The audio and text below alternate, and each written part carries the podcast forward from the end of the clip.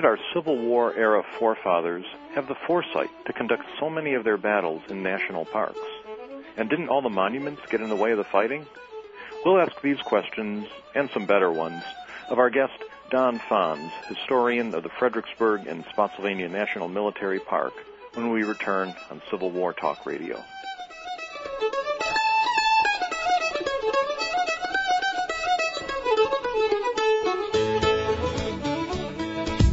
How much time each day do you spend managing your personal or business calendar? 15 minutes, a half an hour, maybe more. Is the conference room available for next week's meeting? And how many people do you have to ask to find out? Have you ever misplaced or, worse yet, lost your day planner or handheld device? And what do you do about that missing information? Do you own or operate a salon or carpet cleaning business? How about a realty office or any one of a thousand other service-based organizations? Can your customers make their appointments even when your office is closed? If any of this sounds familiar, then Schedule Online is the solution for you. For more information, call toll free 888-668-3355. That's 888-668-3355. Or visit us online at www.scheduleonline.com. Before we return to our riveting drama, our sponsor insists that we listen to a radio show about television. I'm Jim Benson, host of A Different Sort, as I direct you toward a galaxy of TV memories guaranteed to leave you spellbound while I present many of the greatest legends in television history on the TV Time Machine. Every Wednesday beginning at 4 p.m. right here on World Talk Radio. World Talk Radio, bringing the world to you. Speak with our show hosts or guests during the live show, call us toll free in North America, 888-514-2100. Everywhere else, call 001-858-268-3068.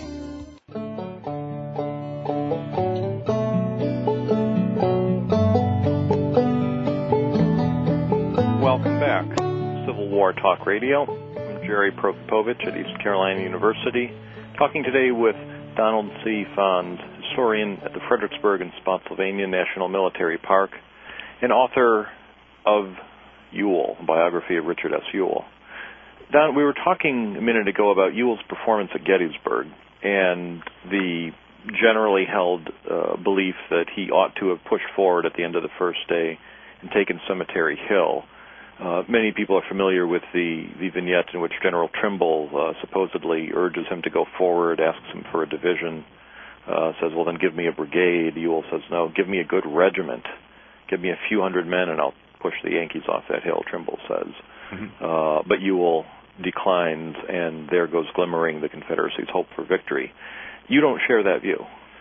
No, again, it's it makes for good drama, a good uh, a good read, but it, uh, it it really wasn't practical. Uh, again, as I explained in our earlier segment, uh, the hill was very heavily uh, defended with artillery and with uh, with infantry. Uh, keep in mind also that Ewell could see what was on the hill, but he didn't know what was behind the hill. Today we know where the Union Army, rest of the Union Army was, but those hills hid where the rest of the army was. And if you're Ewell, you can assume that if you've seen two corps and the army has uh, seven, that the others are not too far away. And uh, as far as he knows, if he gets you know charged up that hill, he may run into uh, a lot more troops than he than he bargains for. So there's the uncertainties that we tend to forget about. Uh, again, there's also um, uh, there was a threat to Ewell's flank. Um, Ewell had sent one of his brigades uh, under Extra Billy Smith out uh, to the uh, east to kind of guard that that segment, that section uh, out there. And Smith uh, had reported that there were uh, a large body of Union troops, cavalry, infantry, artillery, moving around his flank. Now, this is something that Ewell, again, not knowing where the rest of the army was, could not ignore. Uh, so he's going to, right in the middle of the battle, go riding out to uh, to uh, have to, to to see for himself what this threat is. Now, as it turns out, there was not really a threat there. Smith was kind of imagining this, but uh, that the, the very fact that, that that that there might be a threat out there kind of made you a little bit more cautious. And again, we discount that today because we know the threat didn't exist, but but he couldn't afford to to discount it at that time. If his if his flank was turned, the Confederate army might be destroyed. Uh, in addition, uh, we have to remember that um, that uh, Ewell got no support uh, in that attack. When Lee arrived on the battlefield, Ewell was driving the enemy, and Lee essentially said, "Take, you know, continue on and take Cemetery Hill if practicable," which is an expression Lee liked to use a lot. Uh, at which point Ewell intended to do it, but he sent word back to Lee saying, "Can you provide support for my right flank?" And uh, and the word came back from Lee, "No, I don't have any troops to do that," which wasn't exactly true since uh, uh, Richard Anderson's division was on the field at that time and had not been engaged at all. But and anyhow, Lee did not want to give Ewell any support, so Ewell now has to decide, you know, should I attack that hill uh, on my own? And looking at all the factors, he determined that it was too risky, especially since Lee made clear that he didn't want Ewell to bring on a general engagement. In other words, take the hill if you can do it easily, but don't get us into a big fight. Well, as Ewell looks up, sees 40 cannons, sees thousands of guys on the hill. He knows that the only way you're going to take that hill is if you do a general engage, if you get into a general engagement. And Lee has told him not to do that. So Ewell comes up with a pretty, actually a pretty clever solution, and that is over to the left of Cemetery Hill is a another hill called Culp's Hill. And if the Confederates can take that hill, they will uh, maneuver the Union troops out of off the other hill without a fight. So it will, will accomplish what Lee wants to accomplish without bringing on a general engagement. So Ewell starts making preparations to do that. The only problem is that for a variety of reasons, uh, miscommunications and th- other things, uh, he's not able to, to his, subordinates do not try to take that hill until the Federals are able to occupy it, and so the that uh, that plan goes awry. But it was actually a very good plan, and had uh, it been carried out more effectively, uh, it would have uh, accomplished everything he wanted to accomplish. Now, I, I've heard uh, that Lee had instructed A.P. Hill not to bring on a general engagement at Gettysburg. But by the end of the first day, Hill's been fighting. He's got two divisions heavily engaged. Now, uh, Ewell's got two divisions heavily engaged. Isn't it too late to avoid a general engagement by the evening of July 1st? Well, again, you're right. In fact, when when Ewell makes his attack um, on on July 1st, uh, right as he's getting ready to make that attack, word comes up from Lee saying, uh, "Don't bring on a general engagement." But Ewell at that point sees that it's kind of too late to do that. That the battle's yeah. already been uh, been uh, waged, and and he's got troops that are getting ready to attack him if he doesn't attack them first. So Ewell very rightly uh, disregards that that uh, provision and goes ahead with the battle anyways. But once he drives the Federals back, um, there's kind of a lull, and at that point Lee comes up to the battlefield. Ewell now knowing that Lee's there figures, okay, the provision's off. But then Lee uh, reiterates it. He says, go ahead and attack them, uh, but again, don't bring on a general engagement. And so once again, Ewell's hamstrung. He's supposed to take the hill, but he's not supposed to fight the enemy. and uh, it must have been very frustrating as a subordinate to get those kind of seemingly contradictory orders. Uh, but they were still in effect. That's very interesting. The uh, let me throw out the idea also that uh, a theory that I've been pushing here and there is the idea that no army, no field army in the Civil War is destroyed on the field of battle uh, other than at Nashville late in the war, mm-hmm. and that as a result, the the argument you read in so many battle accounts, if only this hill had been taken, or this forest had been taken earlier, or this sunken road had been abandoned, if only they had succeeded in one attack, they would have destroyed the enemy.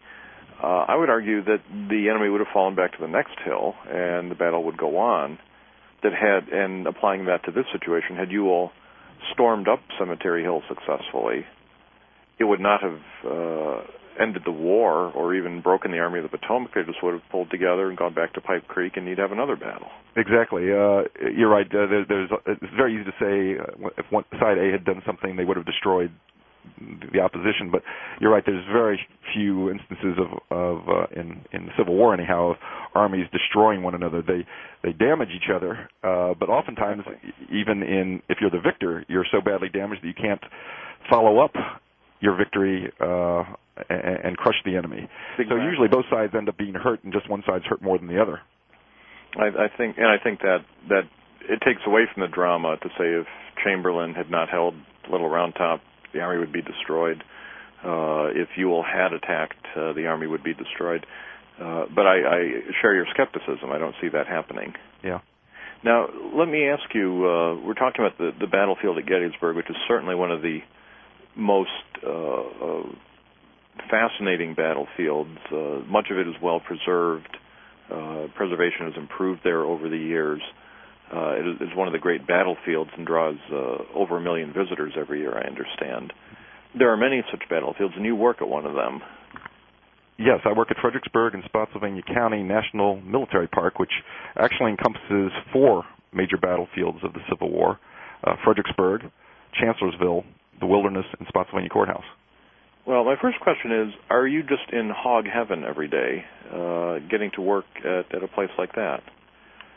Well, yeah, as a Civil War, uh, uh, Civil War buff, uh, of course, anybody would have to be thrilled to uh, to be able to work uh, on such hallowed ground. Um, I guess over time you kind of become a little bit uh, uh, immune to that.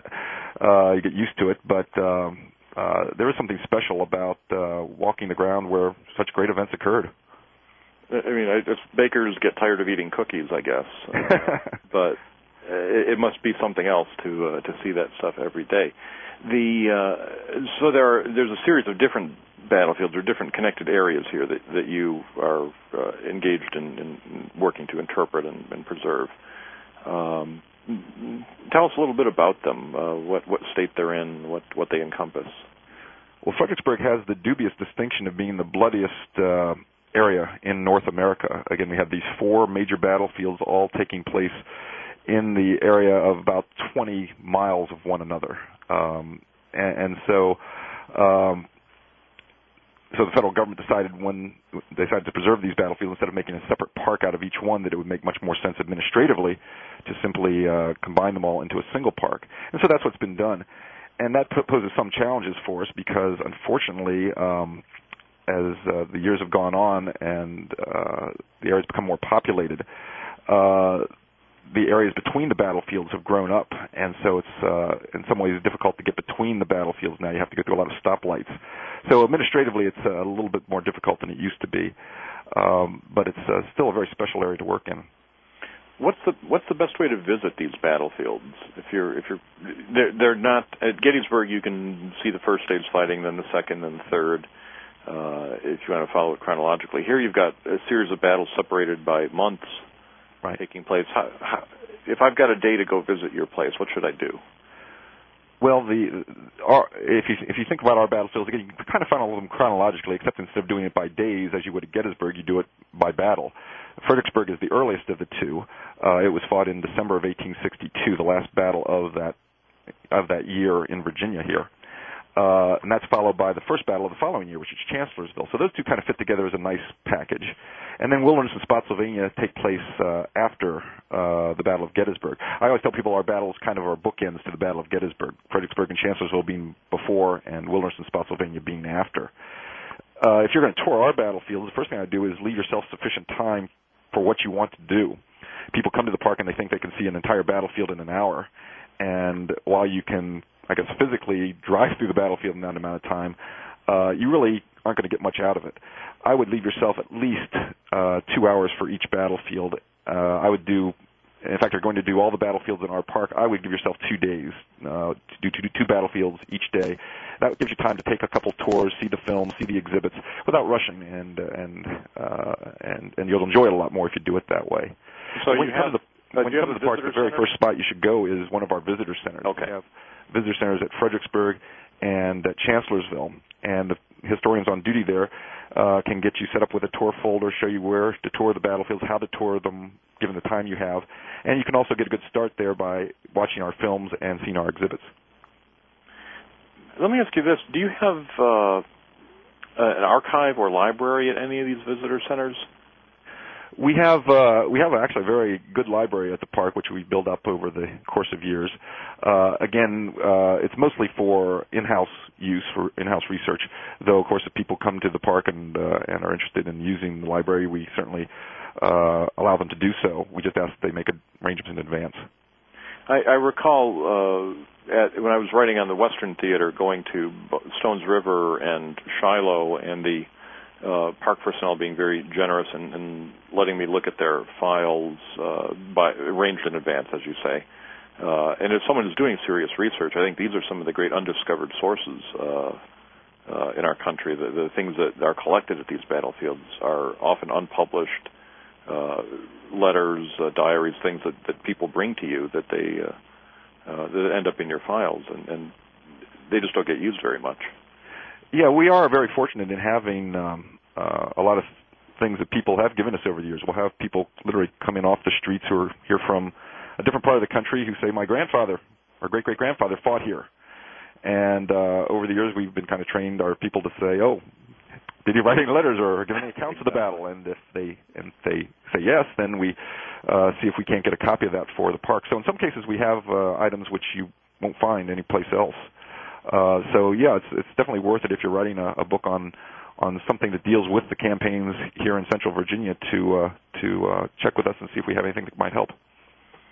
Now you mentioned uh, the areas between the battlefields are growing up, and that's uh, obviously an extremely uh, sensitive topic for anyone interested in the Civil War. The uh, the fight to preserve what's left of these battlefields.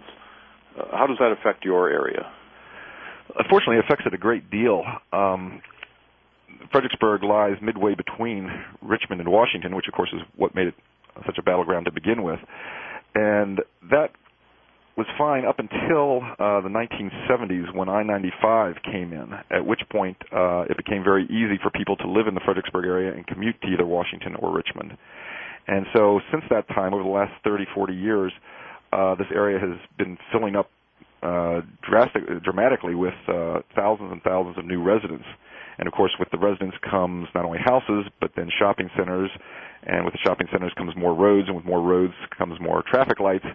And so what's ultimately resulted, uh, happened is that uh, Fredericksburg is now looks very much like Northern Virginia in terms of its congestion, as opposed to the rural area that it was back in the 1950s.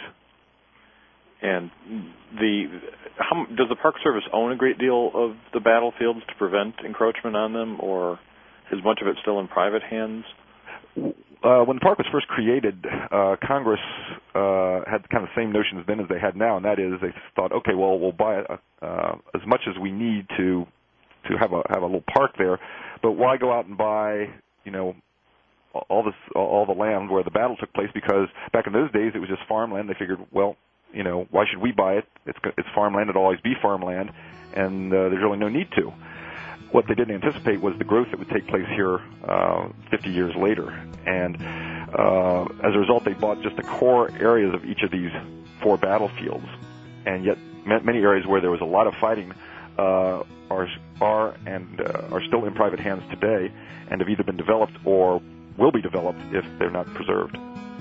Well, that is something uh, anyone interested in the Civil War ought to take some time to uh, learn about and think about uh, what's happening to our battlefields and what can we do to uh, preserve those that ought to be preserved. We'll talk about Civil War battlefields more when we return in a few minutes on Civil War Talk Radio.